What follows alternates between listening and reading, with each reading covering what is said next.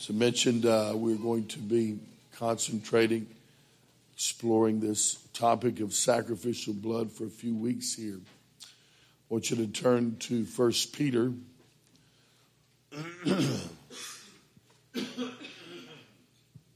First Peter chapter 1, verses 18 through 20.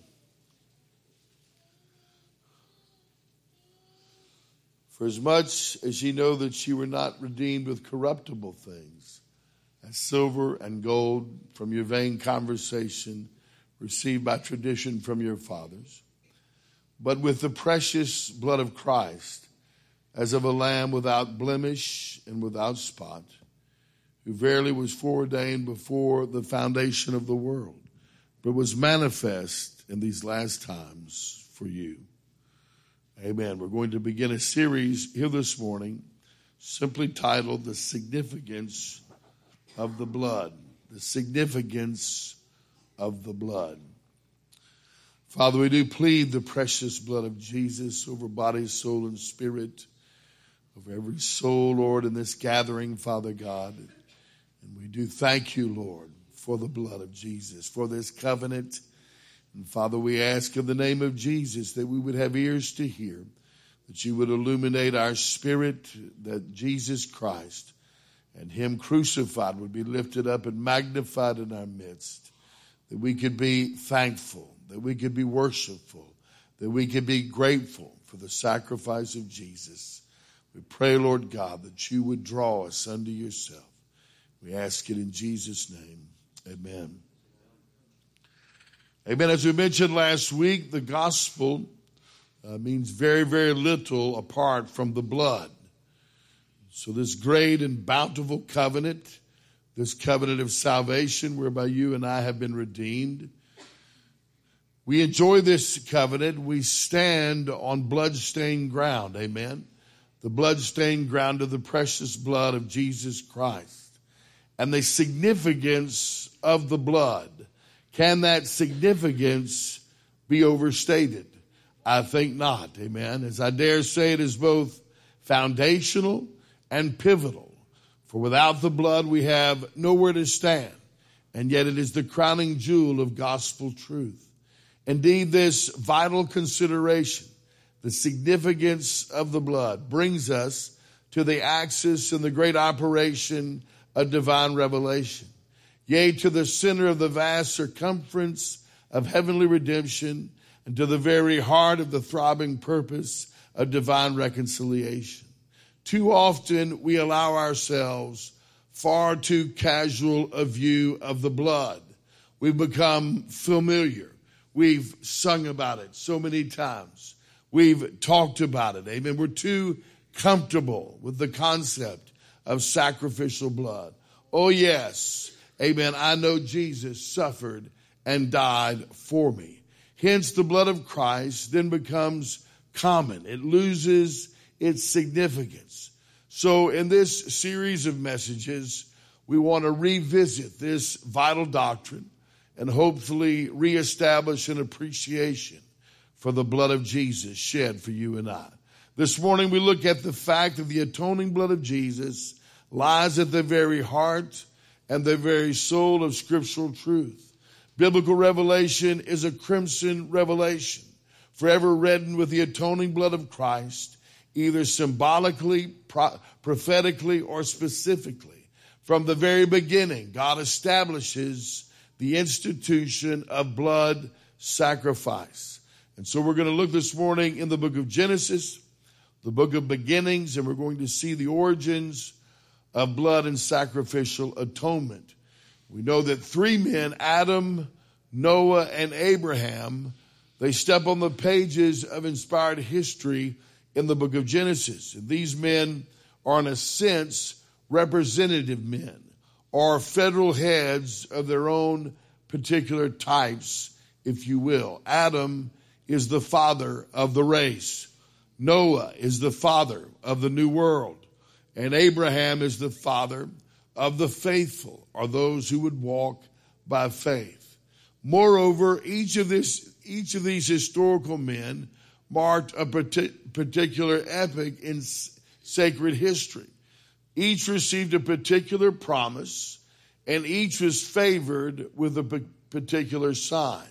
So in each life, we're going to see that sacrificial blood is what underlined the covenants, the signs, amen, these particular promises to these three men. And the blood is significant here. So, first of all, we see the life of Adam, or I bring your attention to his life. It says in 1 Corinthians 15 and 45, and so it is written, the first man, Adam, was made a living soul. Now we know that Adam fell, amen, and the fall was the great epic in Adam's life. And the promise given immediately after the fall, we find in Genesis 3 and 15, was the primary covenant offered to Adam, namely, and God said, I will put enmity between thee and the woman, and between thy seed and her seed. It shall bruise thy head, and thou shalt bruise his heel. So this promise has rightly been referred to as the first gospel, or the first time the gospel is alluded to in the scriptures. And the bruising spoken of here necessitates bleeding. And so the promise of the Redeemer's shed blood lies at the very heart of this first gospel mention here in the Bible. So, so for, from the very beginning, the first man and woman God was establishing uh, the significance of atoning blood. This was pressed upon their conscience immediately. And we see this, uh, the moving of God's Spirit, amen, God's Word, amen, God's uh, dealing with men and His people. We see this throughout the Bible, the significance of atoning or sacrificial blood. The sign to Adam was the cherubim with flaming sword beyond which lay the tree of life. Cherubims are related to the mercy seat, while the flaming sword symbolizes the justice of God. And both of these in Adam's sign stood before the tree of life. Thus, from the very beginning, we have a profound theological statement communicated via typology. The great anticipated meeting of divine justice and heavenly mercy in the bloodstream flowing from the cross of the Lord Jesus Christ. To approach the tree of life meant death from the flaming sword, which kept the way, as the Bible said. Yet that flaming sword was symbolically plunged into the bosom of Christ at his crucifixion for you and I, and its flames eternally quenched by the precious blood for all who believe. You ought to slip up your hand and thank Jesus, amen, for that blood that has cleansed you from all iniquity. Through his death, Christ has opened the way for all who will repent, who will believe the gospel, who will abide in the Lord Jesus Christ. Adam's sign has an eternal manifestation. In the actual heavens, the cherubims cover the mercy seat, the symbols of the Mosaic tabernacle. In Hebrews 9 and 24, it reads, For Christ is not entered into the holy places made with hands, which are the figures of the true, but into heaven itself, now to appear in the presence of God for us. He is our mediator. Amen. He maketh, he ever liveth to maketh intercession. Thank you, Jesus. Amen for your sacrifice. Thank God for the blood covenant that we have through the gospel. Amen. And the tree of life, amen, in this eternal setting is free to all. In heaven, as in the tabernacles, holiest of all, there's no flaming sword because the mercy seat is sprinkled by the blood. Now we know that flaming sword is everywhere else. Amen. It's only under the blood. It's only in Christ. Amen. Revelations 22, 2 through 3, in the midst of the street of it, and on either side of the river was there the tree of life, which bare 12 manners of fruits and yielded her fruit every month. And the leaves of the tree were for the healing of the nations, and there shall be no more curse. Amen. So in heaven, amen, that tree of life is free to all who have qualified to enter to enter into those gates. So we see here in Adam's life, uh, the epic, the fall, the sign, the promise. We see the importance or the significance of redeeming or atoning blood, and we dare not forget that significance. What about the life of Noah? Reads in Genesis 6, 8 through 9. But Noah found grace in the eyes of the Lord. These are the generations of Noah. Noah was a just man and perfect in his generations. And Noah walked with God. We know the flood, of course, that was the great epic in Noah's life. And immediately after the flood, God entered, entered into a covenant of preservation with Noah. And the covenant's recorded here in Genesis chapter 9, verses 9 and 11. And it reads, And I, behold, I establish my covenant with you and with your seed after you, and with every living creature that is with you, of the fowl of the cattle, of every beast of the earth with you, from all that go out of the ark to every beast of the earth, and I will establish my covenant with you. Neither shall all flesh be cut off any more by the waters of a flood, neither shall there any more be a flood to destroy the earth. In the final verses, though, of the previous chapter, the reason for the covenant is given, and that's found in Genesis 8, verses 20 through 22. And Noah builded an altar unto the Lord, and took of every clean beast and of every clean fowl, and offered burnt offerings on the altar. And the Lord smelled a sweet savor. And the Lord said in his heart, I will not again curse the ground any more for man's sake. For the imagination of man's heart is evil from his youth. Neither will I again smite any more every living, everything living as I have done while the earth remaineth, seed time and harvest, cold and heat, and summer and winter, and day and night shall not cease. Notice, though, sacrificial bloodshed, amen, prefaced and ratified this covenant of blessing. Moreover, we see here that it was the altar of sacrifice alone that averted further judgment. In other words, the covenant was a blood covenant. Amen. So this blood stream of Noah's altar was but a type of the great blood stream that flows from the Lamb of God who would be sacrificed on Calvary for you and I. The sanctity of the blood is also emphasized to Noah and his family. We find that in Genesis chapter 9, verses 4 through 6. But flesh with the life thereof, which is the blood thereof, shall ye not eat. And surely your blood of your lives will I require at the hand of every beast will I require it, and in the hand of man, at the hand of every man's brother will I require the life of man.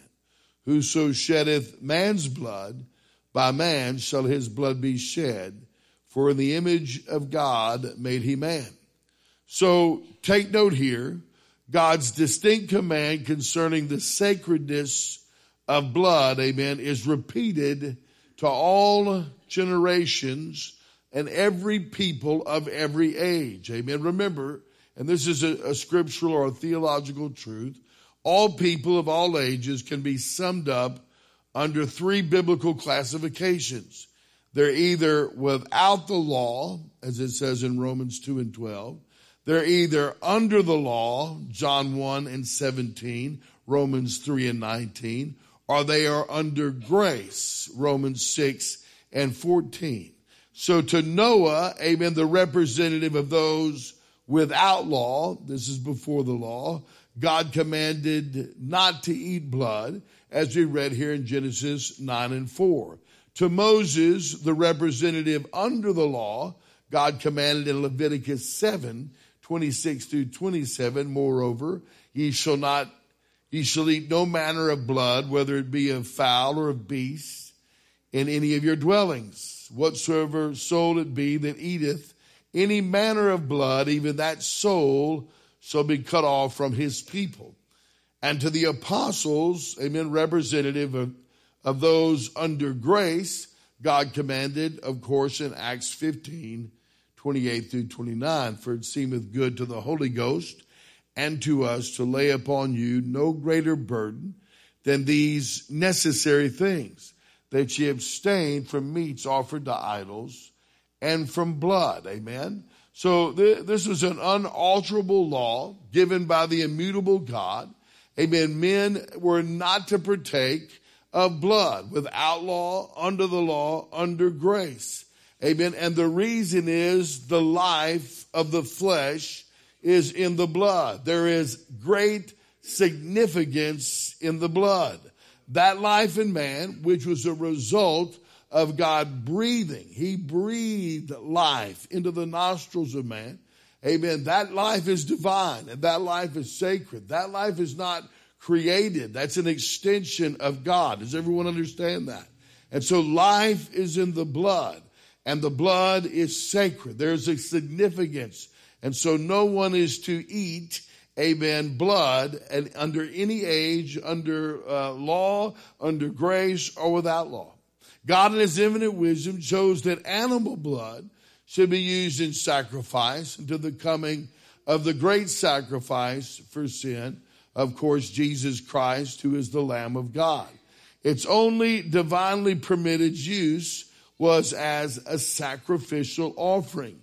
Any other use was to violate the direct command of God. And in essence, such a violation sacrilegiously destroyed it as a type of the precious blood of the Lamb of God.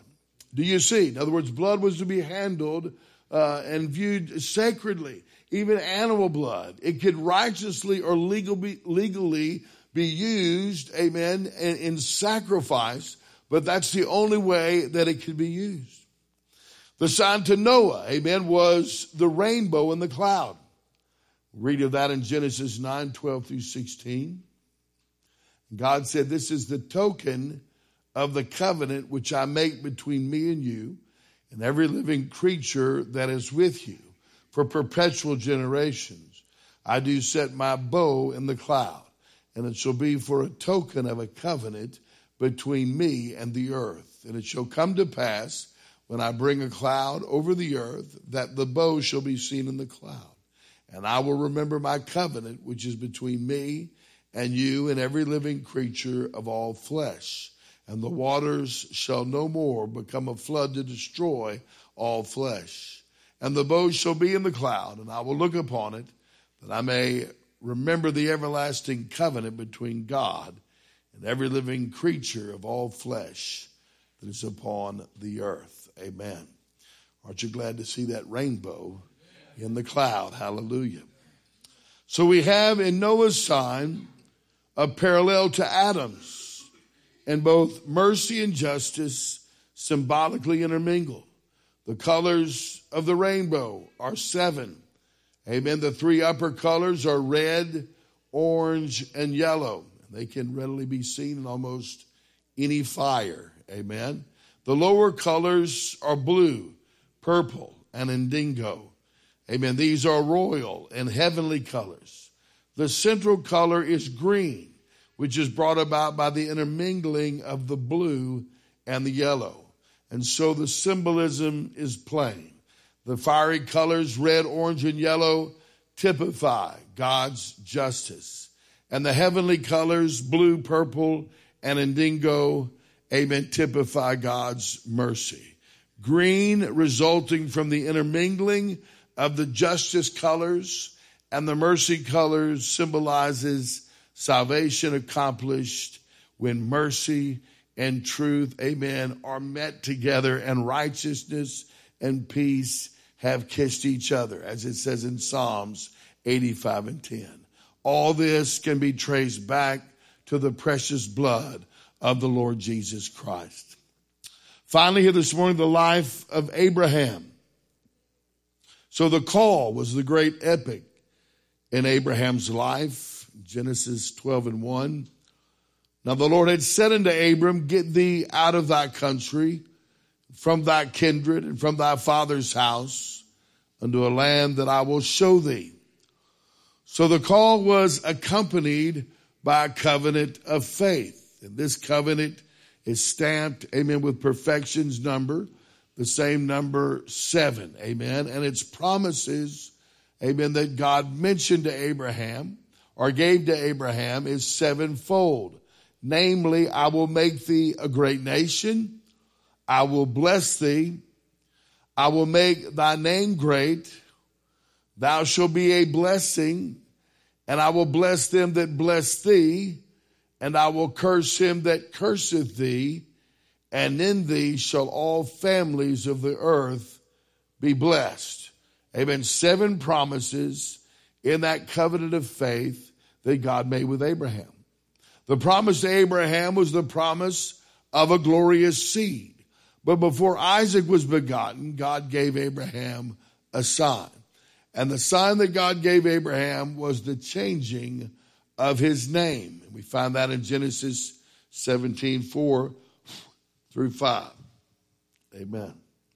As for me, behold, my covenant is with thee, and thou shalt be a father of many nations, God said to him. Neither shall thy name any more be called Abram but thy name shall be called Abraham, for a father of many nations have I made thee. But notice the token of the covenant involved the shedding of blood. Genesis 17 and 11. And ye shall circumcise the flesh of your foreskin. It shall be a token of the covenant betwixt me and you. Again, this sign is paralleled to those that we read about in Adam and in Noah. The change of the name is an evidence of the grace of God, while circumcision was a type of the justice of God. The two come together in the aftermath of bloodshed, which of course is typical of the new covenant ratified by the precious blood of Jesus. Hence, Abraham, the father of the faith, he who believed God, his experience was saturated with sacrificial blood. The very circumcision, the covenant of circumcision, amen, that, that covenant with Abraham was a blood covenant. Thus, we dare not overlook the significance of sacrificial blood, as it's always central to biblical theology. The emphasis on the blood is carried out all through the scriptures. Amen. In every book we see this. Amen. That emphasis or the significance of atoning blood. Each book unfolds a little more of what Genesis first records, and finally, the book of Revelation finalizes all that has gone before. Remember Moses, amen, who represents the law. He never set one foot in the promised land. Amen. He is typical of the law. The law is good. The law is necessary. Amen. The law comes before, but it cannot take us into the fullness of God. Amen. It cannot take us to the place where every promise in Him is yea and amen. That demands, amen, Jesus or grace. It was Joshua who was a type of Christ who crossed the Jordan. Amen. And so it's only in faith in the finished work of the Lord Jesus Christ and by shed blood that we can enter in. Amen. And we shouldn't keep our eyes on any giants, but keep our eyes on the Lord Jesus Christ, who is, amen, the perfecter and finisher of our faith. So as we close here, amen, there's an old poem that expresses the glory of this truth. When the atonement story first began, a lamb was sacrificed for every man. And then when Israel was in Pharaoh's land, this sacrifice could for a household stand. Later, a lamb at the atonement feast was offered for the nation by the priest. But last on Calvary's hill, the Lamb of God shed for a sinning world his precious blood. A lamb before the world's foundation slain, and in the farthest future just the same. For in the revelation we are shown a lamb that had been slain amidst the throne. A lamb, the pivot of earth's history. God's great, impenetrable, impenetrable mystery. Thou hast redeemed us by thy precious blood and made us kings and priests unto our God. Worthy is the Lamb that once was slain, will be our theme of praise throughout eternity. Amen. Would you stand with me here this morning? We're just laying the foundation and appreciation for sacrificial blood, whetting our appetite. Amen. You ought to just slip up your hands here this morning and thank Him for the blood. Thank you, Jesus. Ooh,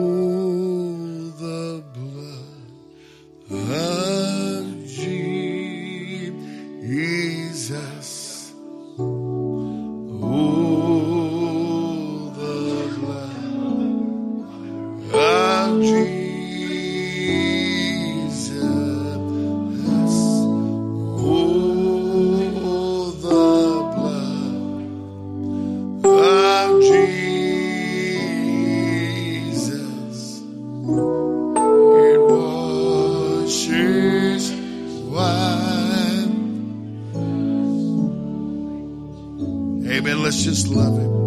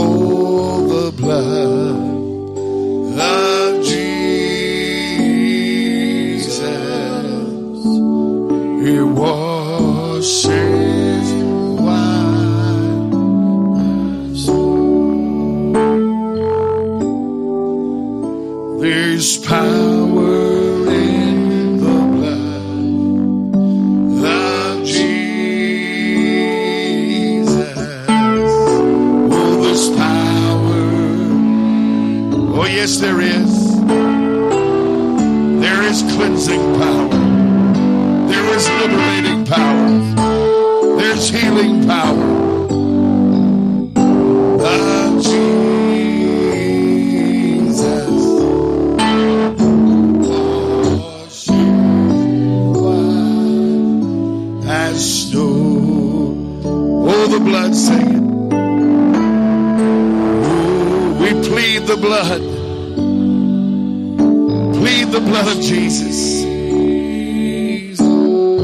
Plead the blood of our mind.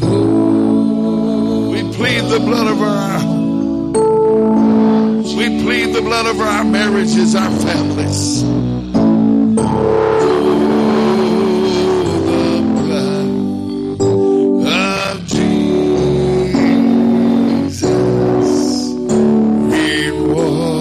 Oh,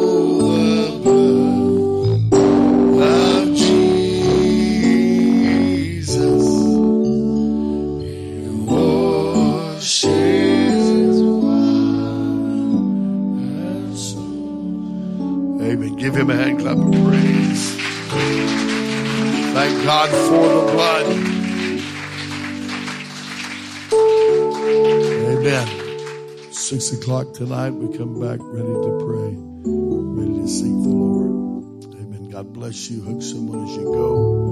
We will see you, Lord willing, this evening. Amen.